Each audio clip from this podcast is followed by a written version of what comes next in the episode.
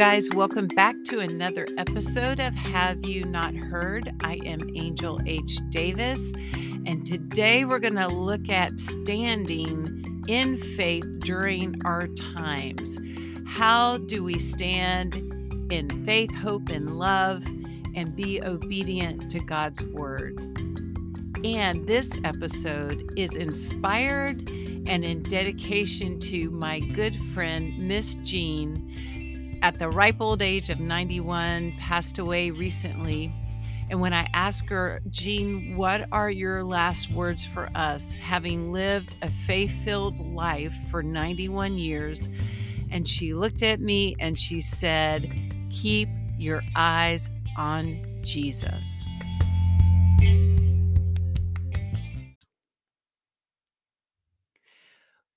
keep your eyes on Jesus. That's how we stand in this chaotic, confusing, discombobulating time where truths are changing minute to minute. People's opinions are changing minute to minute. Things are changing in our lives minute to minute, it seems like. Um, this is how we stand. Miss Jean had been through so much in her 91 years and she had made it simply profound. And so we're going to just look at that for a few minutes together today. How do we keep standing? How do we, as a church, the large church called the ecclesia in the Bible, how do we deal with this time that has been very purging and purifying? And purging it can be messy and it's not a lot of fun for me anyway, but it brings breathing space and rest. And purifying takes heat and fire is hot and it hurts, yet in the right hands, it has great purpose and provides beauty. So, this is opportunity as things that are being shaken are being shaken um, within ourselves, within our families, within our communities and our churches. And transition is painful and it's hard and it's messy. And sometimes it takes longer than we like. But I use the birth analogy again, just like birthing new life, birthing a literal baby, the purification, the purging, the difficulty, the transition is all in God's hand made to bring new life to us and to others. So let's partner with him as Miss Jean leads us simply, profoundly to keep our eyes on Jesus. You know, one of the scriptures God brought me to when I thought about that was the Hebrews 12 1 through 3, running our race, throwing off sin, and basically keeping our eyes on Jesus. But it starts out at the end of um, Hebrews 11 talking about because we have this great cloud of witnesses on our side, we can have, you know, the courage, the energy, things we need through the Holy Spirit, and knowing that there's been so many greats that have gone before us. And Miss Jean is now one of my cloud of witnesses. Um, and I'm sure you have many, but the the Bible in Hebrews 11 talks about it's kind of the hall of faith, so to speak, that we have all those people to also learn from and lean into and gain strength from. But here's the deal have you read those names lately? You know, if we break it down, that we had a murderer, we had, you know, doubters, we had liars, we had prostitutes, we had cowards, we had a drunkard, and the list goes on. We had a braggart. So, like us, sinful men and women and yet redeemed through God. And what he saw was their faith. Their faith is what stood the test of time. And that brings me to that First Corinthians 13 13, that faith, hope, and love remain. You know, it was kind of funny that, or not funny, but looking back, um, seeing it as poignant, I guess is the right word that that became my hashtag when COVID hit. Faith, hope, and love remain. And I hadn't really thought too much about it, but I have begun pondering, Lord, why did you have that be the thing? And so, what does it mean that it remains? And what does that mean that it's eternal? Um, But I still don't, again, have all the answers, but eh, I've come to understand more that it's the bedrock of what we can run the race in. So it's kind of like lanes of our race. If we are running a race and we're going for the prize, which is Jesus Christ, and we are trying to do that as best we can and become more like Christ along the journey because that's the goal then faith, hope, and love can be our guidelines, our kind of lane that we stay in. Um, and everything spawns from love, God's agape love, his unconditional, undeserved, um, can't change it love for us. And then that faith and hope is naturally spawns from that. But it's a journey, a journey of learning. Listen to one of the commentaries I read when I was looking up Hebrews 3, and this is just talking about Abraham, our father of faith, right? It says, when we look at the events of Abraham, Isaac, Jacob, and the sons of Jacob, we find in this one family a case study in both faithfulness and unfaithfulness, in love and betrayal, in greed and generosity, in patience and lack of patience. I could go on, but you should be able to see the pattern that within the family of the man that we point to and say we are the children of Abraham through faith, we can find both extremes of righteousness and unrighteousness. In these four generations, 40 chapters and 45 pages, we can find examples of everything that is good and bad in the human experience. Over and over through the lives of Abraham, Isaac, Jacob, and Joseph, we find example after example of powerful faith and disastrous unbelief. The faithfulness establishes a nation that changed the world, preserved the oracles of God, and ultimately, through this family's genealogy, the Messiah, Jesus, was born. Through their unfaithfulness, we see broken homes, unfaithful marriages, sibling rivalry, deception, and sins too many to list in this article. So, if we see the family of Abraham, the father of our faith, as so flawed, why is so much of the Bible written about them and their lives?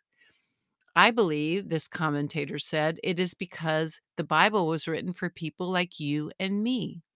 People who live lives that many times swing a pendulum between great unwavering faith in God and his promises and at the other extreme, fear and doubt, which causes us to fail miserably and quite often hurt the very people we love the most.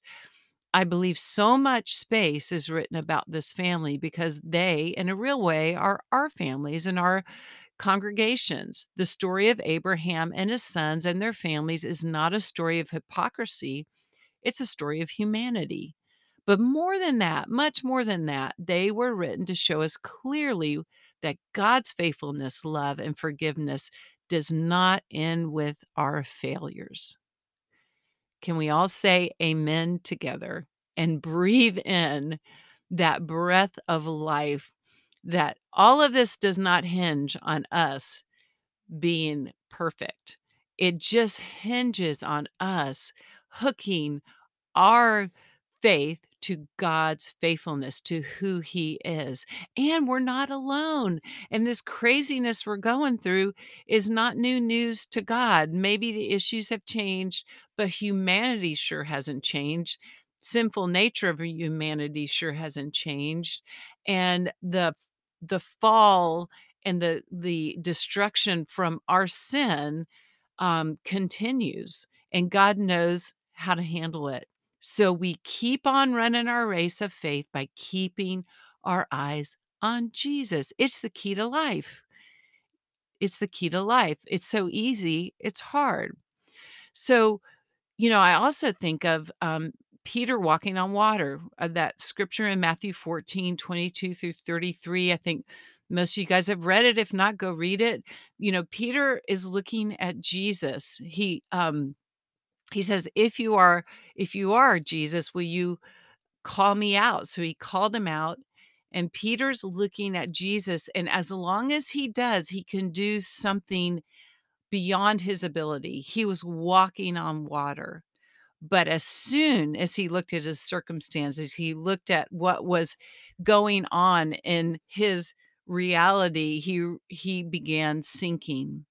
So, as long as we keep our eyes on Jesus, we can accomplish things, do things that we cannot do in our own strength and our own power, and we can stay above the waves of life, so to speak.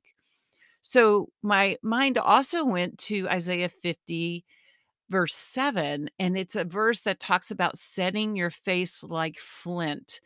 And so the image God gave me of that is talks about not looking to the left or to the right.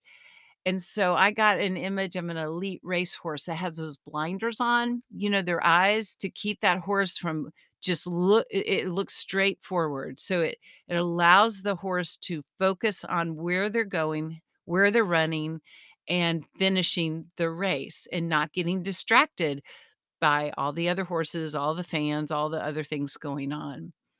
So we're to keep our eyes on Jesus, our eyes set like flint. And perhaps another scripture might run through your mind, or a couple of them about ru- focusing on the prize, on Christ. Hebrews 12, we've already talked about. Philippians 3:14 talks about that. So there's many more scriptures, but those are just a few. So how do we do that? How do we actually flush that out in real life day to day? And again, in in honoring about the simply profound, 4 things came to me. 1, obedience. 2, having faith. 3, hanging onto hope. And then 4, above all else, love. And so let's unpack those. So, number 1, obedience. Again, I heard the Lord speak recently obedience above all else, period. So, what are we obedient to? We're obedient to Jesus and the Word. I heard a great man of faith pray recently this statement We exalt your word in equality with your name. Isn't that awesome?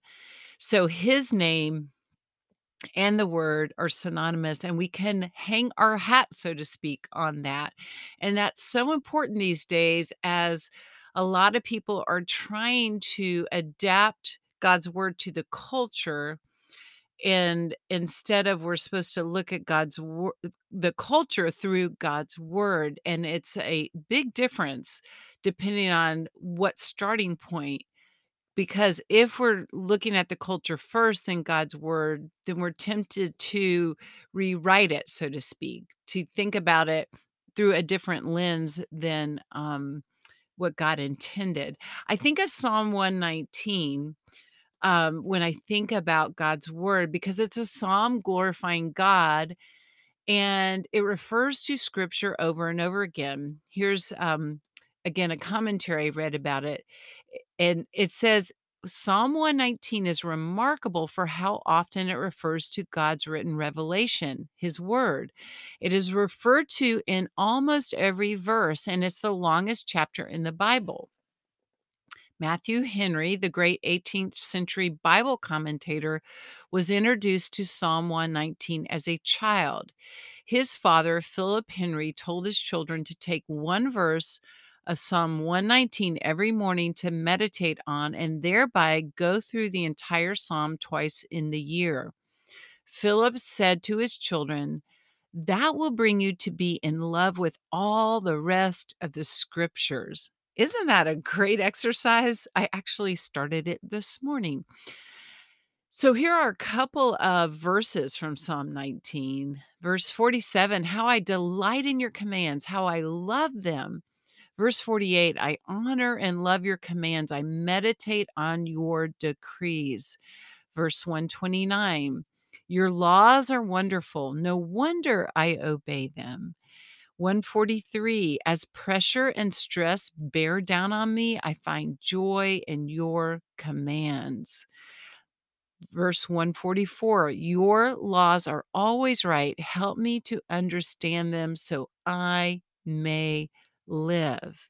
His word brings life to us. So, by being obedient to his word, then life comes to us. And again, re- remember, everything spawns from his agape love. And so, when he's giving us commands and decrees and laws, is to keep us healthy, to keep us safe, to keep us in our lane, so to speak, of things that will bring life and life abundant to us. The world wants to tell us he's a cruel God, he's limiting, he's all those negative things. But like a good father, a good parent, he's giving us boundaries to live in and play in to be healthy and safe. So we choose to believe that, we choose to obey that. And that's one way we keep our eyes on Jesus. So, number two, we hang on to faith faith, hope, and love. So, just a general commentary about that scripture. Um, first, it says, Paul tailors the triad of faith, hope, and love to fit the community he addresses. For example, in the letter of First Thessalonians, the triad appears twice. In both instances, the order Paul rehearses is faith, ho- love, and hope. And it's because the Thessalonian church was struggling with hope. They were excelling in faith and love, but struggling with hope. So Paul underscores the primacy of love in 1 Corinthians 13 because it is a spiritual resource that Corinthians lack most. Paul describes the work of love in both positive and negative terms. On the positive side, Paul says love is patient, kind, selfless. It involves truth telling, fortitude, consistency, and tolerance. In terms of what love is not, Paul says it is not self seeking, short tempered, or offensive. In other words, love does not hurt people, it does not damage prospects for authentic community. Love does not impede affirmation of another's humanity. Love is the only means by which believers have a chance to live fully in the knowledge and fellowship of God. All, all other spiritual gifts and human achievements provide limited access to that reality. So, breaking this down, faith, hope, and love, we hang on to faith and we hook it on to Jesus, what he's done for us, his finished works, and God's faithfulness. And the word tells us about that. Throughout history, we look at that. We can look at our own personal histories, look at somebody like Miss Jean's life and her history, and then we look at the Bible and the history there. We have something greater, though, than those uh, believers in the Bible. Hebrews 11:40. It said that um, there was by faith they understood um, there was something better, and we have that, and we have the finished works of Christ, and faith in Him and what He's done is substance. It's a thing to hold on to.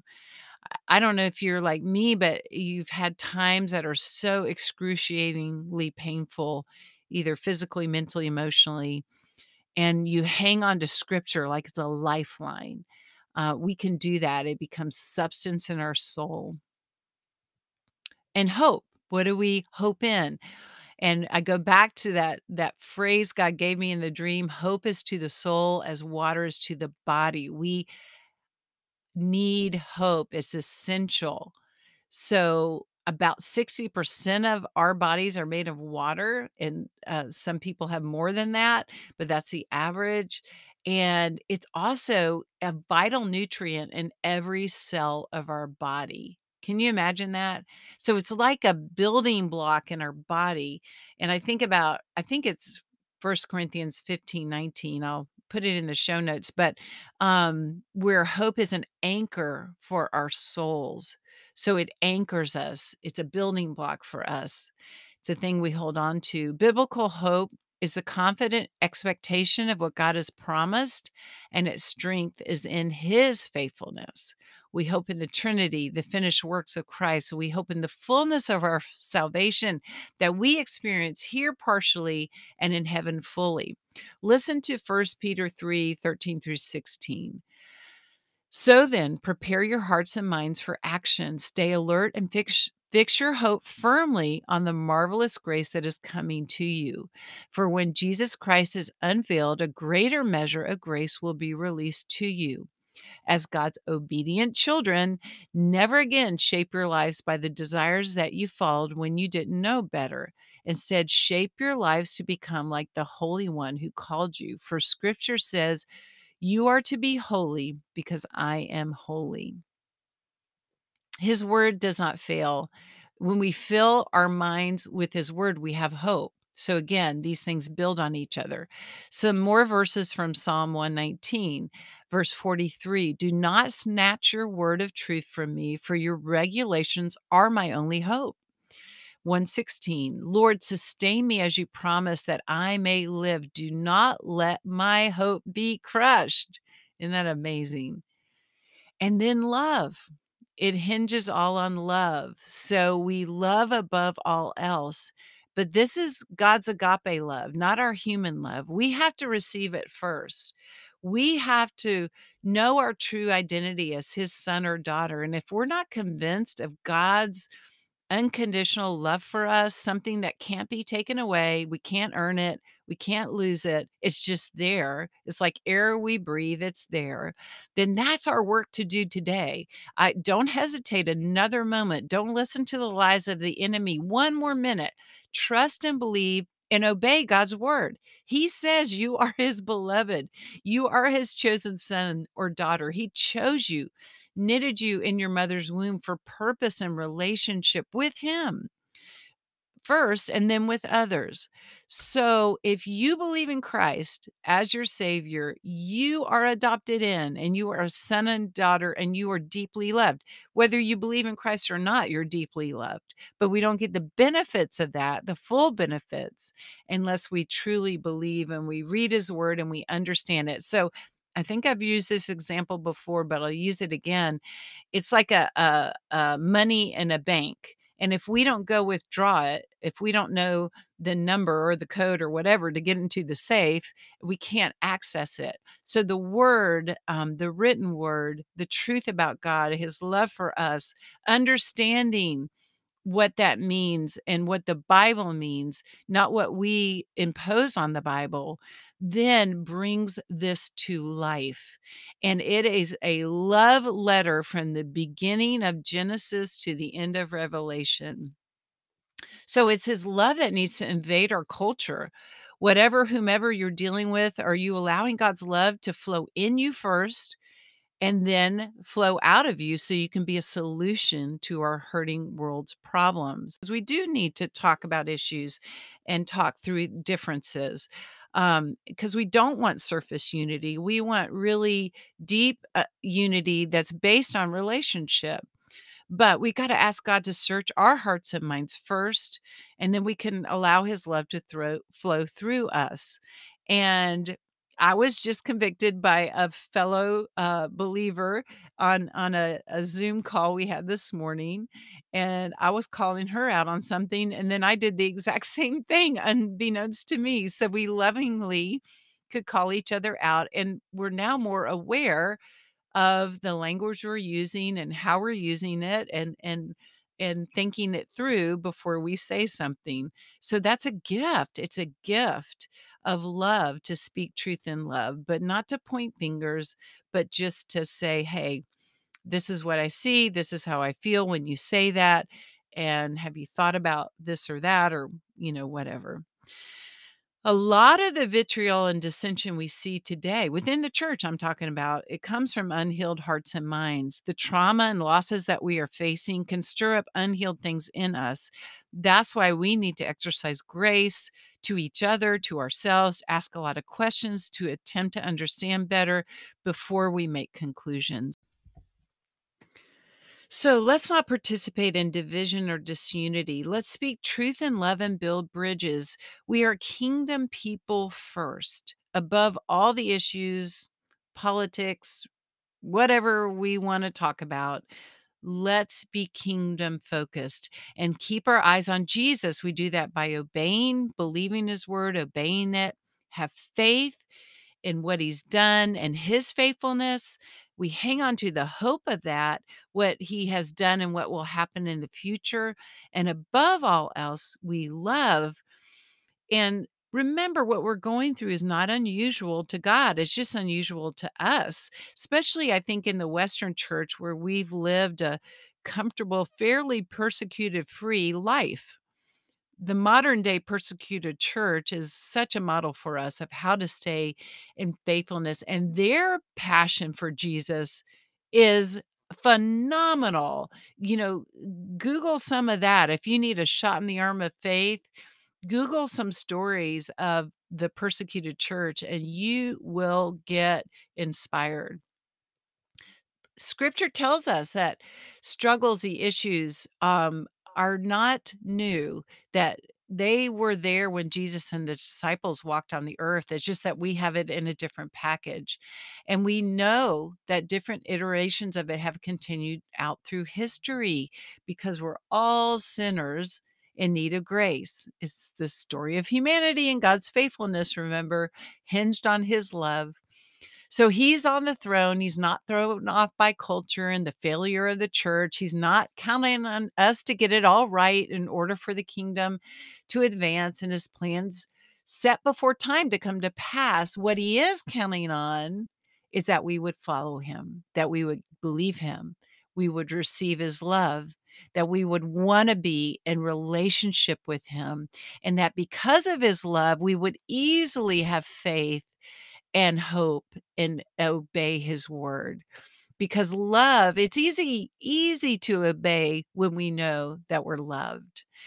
So, what would happen if we all did that as believers? Even if we don't understand what he's doing right now, especially if we don't understand it, even if we're tempted to believe something else or do something else, uh, just like he was in the garden, if we count on the Holy Spirit and his word, that's what, by the way, Jesus counted on to um, uh, come back to Satan about when he would try to trick him into subtly following him uh, which Satan does. He's not an outright just uh, bully or, you know, devil going, look, look at me, look at me. No, he's very subtle in the way he wants to get us to think differently or walk differently. But Jesus used scripture to keep him in the lane. And so let's, you know, follow him and let him restore us back into proper alignment with him like he desired in the beginning before Adam and Eve decided they were smarter than God was. Kind of like us, I would say. And as one of my mentors, Larry Crabb, who is now also in our cloud of witnesses in heaven, um, I believe this is a time of God calling us back to first things, meaning our first love of God, and that that's what matters above all else. Um, so no matter what the issues are that you're dealing with personally or corporately, or what your church is dealing with, we get to do life and um, do life with Jesus. And He's the author and finisher of our faith. And that's why we can have hope. And then when we deal with the issues of life, if we're running our race well and standing in truth, we won't have so much collateral damage. We won't harm people so much but and if we do we can quickly um, come into reconciliation with them if we stay in our lane of faith, hope, and love, and we study and know His word and obey it, and life, eh, live a life of worship, thanking God, pr- practicing gratefulness, spurring each other on, then we'll be, we will be able to be overcomers and help others overcome. Keeping our eyes on Jesus. Thank you, Miss Jean, for simply profound guidance. Miss Jean was a woman who contended for revival all the years I knew her. Let me tell you this story about her as we close up. I got to visit her, and it turned out to be a couple days before she passed. And before I left, I prayed for her, you know, pray for God to have mercy and her last days here to be peaceful and pain free and all those things. And I finished my what I think is a great prayer, right? And the other woman with me who, um, attended her church, she said, "Hey, hey, wait a minute, wait a minute. We've got to pray for so and so, so and so, and so and so." People that she's been praying for to come to Christ or come back to church. And so she wasn't satisfied to have a prayer for herself. She, I believe, probably went out with her last breath praying for other people. Man, I wanna be like that. What a witness of faith, hope, and love. So, I'm gonna pray that we can all grow into Miss Jean. And Lord, I know we're not gonna be exactly like her. How we're gonna walk out in faith, hope, and love in in our world with our personality is gonna be different because you made us all uniquely and you want us to be different. And yet, that faith, hope, and love unites us and keeps us in your lane. Help us to obey you above all else because that's where freedom comes. That's where life and life abundant comes. Lord, I pray for those who may be listening or will listen who don't know you as their personal savior to know you, to know how deeply loved they are right now by you, and that you already paid the price for their sin, and there's nothing that needs to separate them from having a love relationship. They just need to receive what you've done for them. And help us that already know you, know you more, more clearly. Help us return to our first love so that your agape love can naturally flow through us when we have conversations, when we encounter people, whether it's somebody we just met or somebody we've known for years. Lord, let love have its way and let it begin with me. Thank you, Jesus, that it actually began with you and it flows through us. We love you, we praise you, we honor you. In Jesus' name, amen. Well, thank you guys for joining in. And um, man, I'm convicted and I plan on hopefully following through and studying Psalm 119, meditating on those scriptures, allowing his word to go deeper, allowing Holy Spirit to help me fall in love with his word and then subsequently with him more. And I pray that you do the same. Hey, one of the things that helps me, and maybe it'll help you, so I'll just share that helps me meditate and keep my eyes on Jesus is worship and and songs and one of the ones two of the ones lately that have come to me are captivate us by Watermark. It's an older song written about nine years ago. It's a beautiful song about who Jesus is and asking Holy Spirit to captivate our hearts and keep our eyes on Him. And the other one is by Steffany Gretzinger. It's a newer one. And it's uh, the title is No One Ever Cared for Me Like Jesus. And it is a beautiful, beautiful reminder of his loving care. So have a great week, keeping your eyes on Jesus. I look forward to seeing you next time. God bless.